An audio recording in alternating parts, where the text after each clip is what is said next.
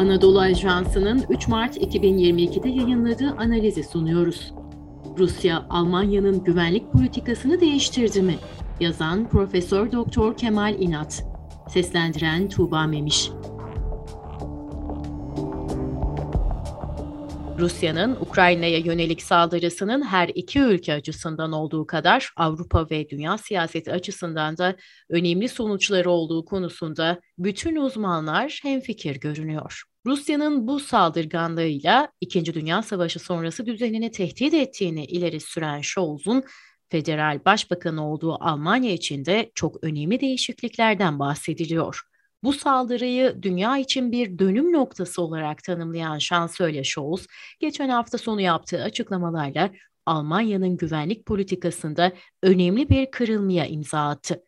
Rusya karşısında açık şekilde ülkesini Ukrayna'nın yanında konumlandıran Scholz, bir yandan Ukrayna'ya Alman silahlarının gönderilmesine karşı çıkan tavrını değiştirirken, bir yandan da Rusya'ya karşı ağır ekonomik yaptırımlara katılma kararı aldı. Berlin'in Rusya karşısındaki geleneksel temkinli ve dengeci politikasını terk etmesi anlamına gelen bu radikal adımların yanında hızlı bir silahlanma politikasına yöneleceği de açıklandı. Berlin, Rusya karşısındaki geleneksel temkinli ve dengeci politikasını terk etti.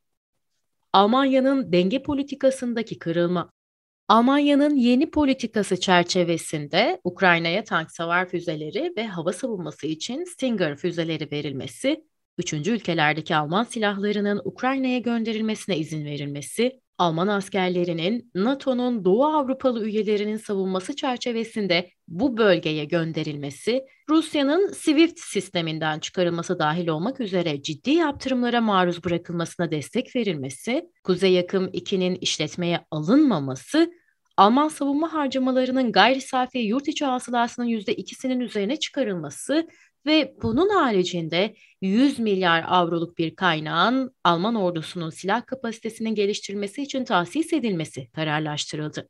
Denge politikasından taviz vermeyen Almanya'nın Ukrayna'ya askeri yardım, Rusya'ya yaptırım ve silahlanma kararlarının önemli sonuçları olacak. Rusya-Ukrayna krizinin tırmandığı son haftalarda denge politikasından taviz vermeyen ve doğudaki büyük ortağını kızdırmamak için Ukrayna'ya silah göndermeye şiddetle karşı çıkan, Kuzey Yakım 2 boru hattını krizin dışında tutmaya çalışan Almanya'nın birkaç gün içinde nasıl olup da bu dönüm noktasına geldiği sorusu herkesin cevabını aradığı soruların başında geliyor. Kararlar Almanya'nın İkinci Dünya Savaşı'nın getirdiği yükleri terk ettiğini ve yeniden büyük güç siyasetine adım atma arzusunu gösteriyor. Rusya'nın Donbas bölgesinin sınırlarını aşan ve bütün Ukrayna'ya hedef alan saldırısı Alman hükümetinin bu politika değişikliğinde en önemli etken oldu. Ancak şansölye Scholz eski Alman güvenlik politikasında ısrar edip Moskova'ya karşı daha temkinli politikayı savunurken de Amerikan yönetimi Rusya'nın Ukrayna'ya saldıracağını söylüyordu. Yani Rusya'nın Ukrayna'nın tamamını hedef alan saldırısı aslında Alman federal hükümeti için bir sürpriz olmasa gerek. Üstelik bu Putin'in Avrupa'daki ilk saldırısı da değildi.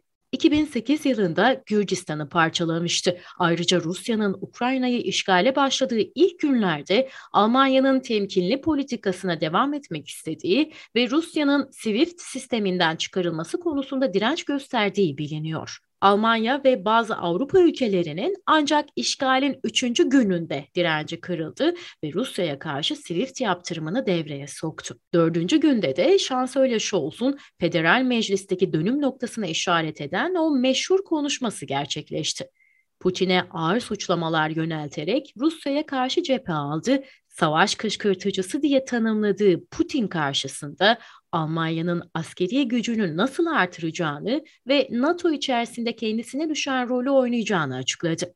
Almanya neden tutum değiştirdi?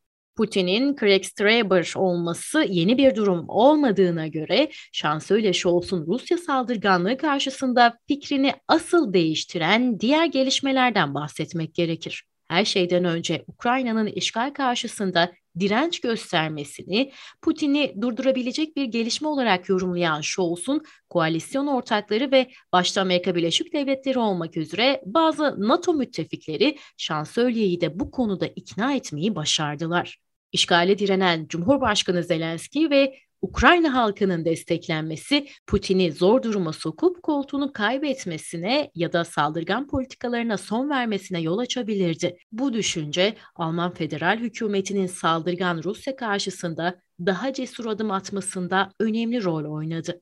Trump ve Putin deneyimleri Almanya ve diğer Avrupalı güçlere geleneksel ittifaklar ve ekonomik ortaklıkların ne kadar kırılgan olabileceğini gösterdi. İkinci olarak kararlı bir şekilde direnen Ukrayna yönetimi ve halkı lehinde Avrupa kamuoyunda oluşan büyük sempati İlk zamanlarda Rusya'ya karşı sert yaptırımlara direnen ve Ukrayna'ya silah gönderilmesine karşı çıkan Scholz hükümeti üzerindeki kamuoyu baskısını da ciddi şekilde artırdı ve dayanılması zor bir noktaya geldi.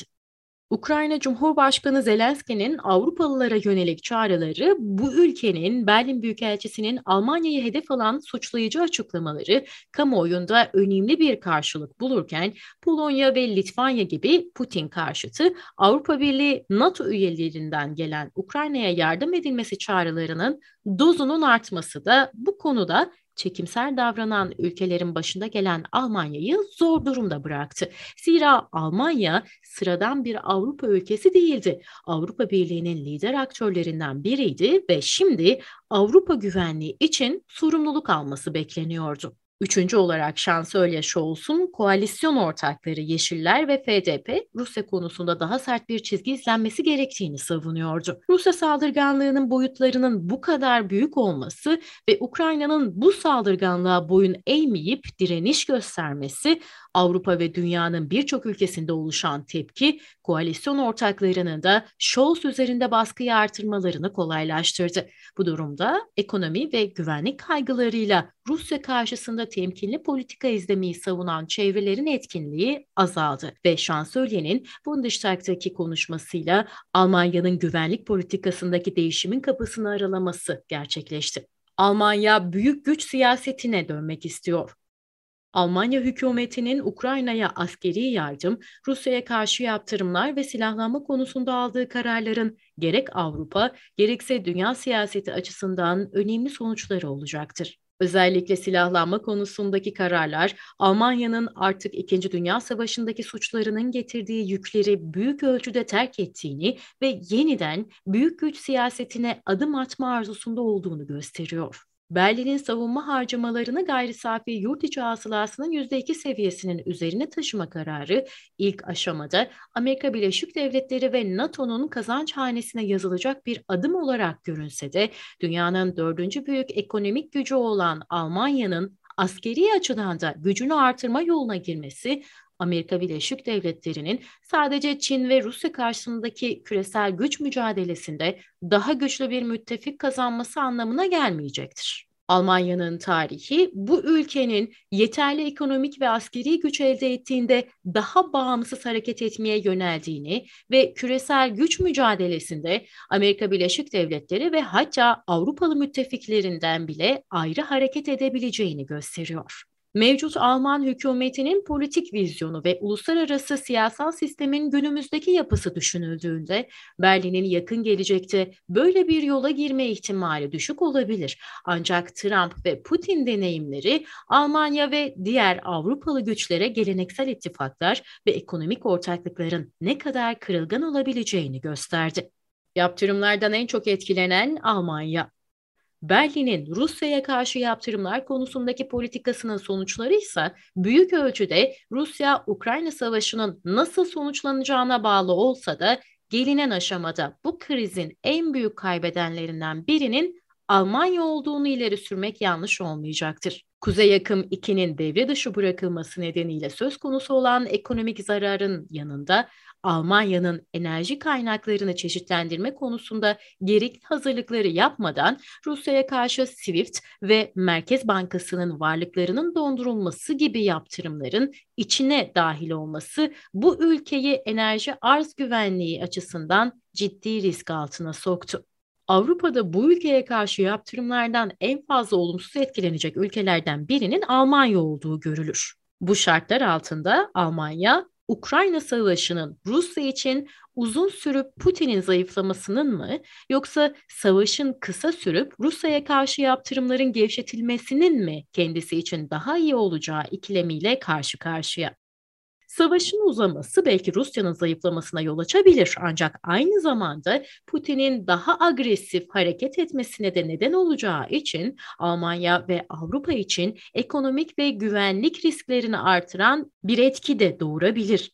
Buna karşılık savaşın kısa sürmesi ve Putin'in istediği şekilde sonuçlanması Rusya'yı Avrupa karşısında güçlendiren bir etkiye yol açacaktır ve Almanya dahil Rusya karşısında pozisyon alan ülkelerin kendilerine daha güvensiz hissetmeleri sonucunu doğuracaktır. Savaş nasıl sonuçlanırsa sonuçlansın Almanya'nın Rusya ile ilişkisinin savaş öncesi duruma dönmesi artık zor görünüyor.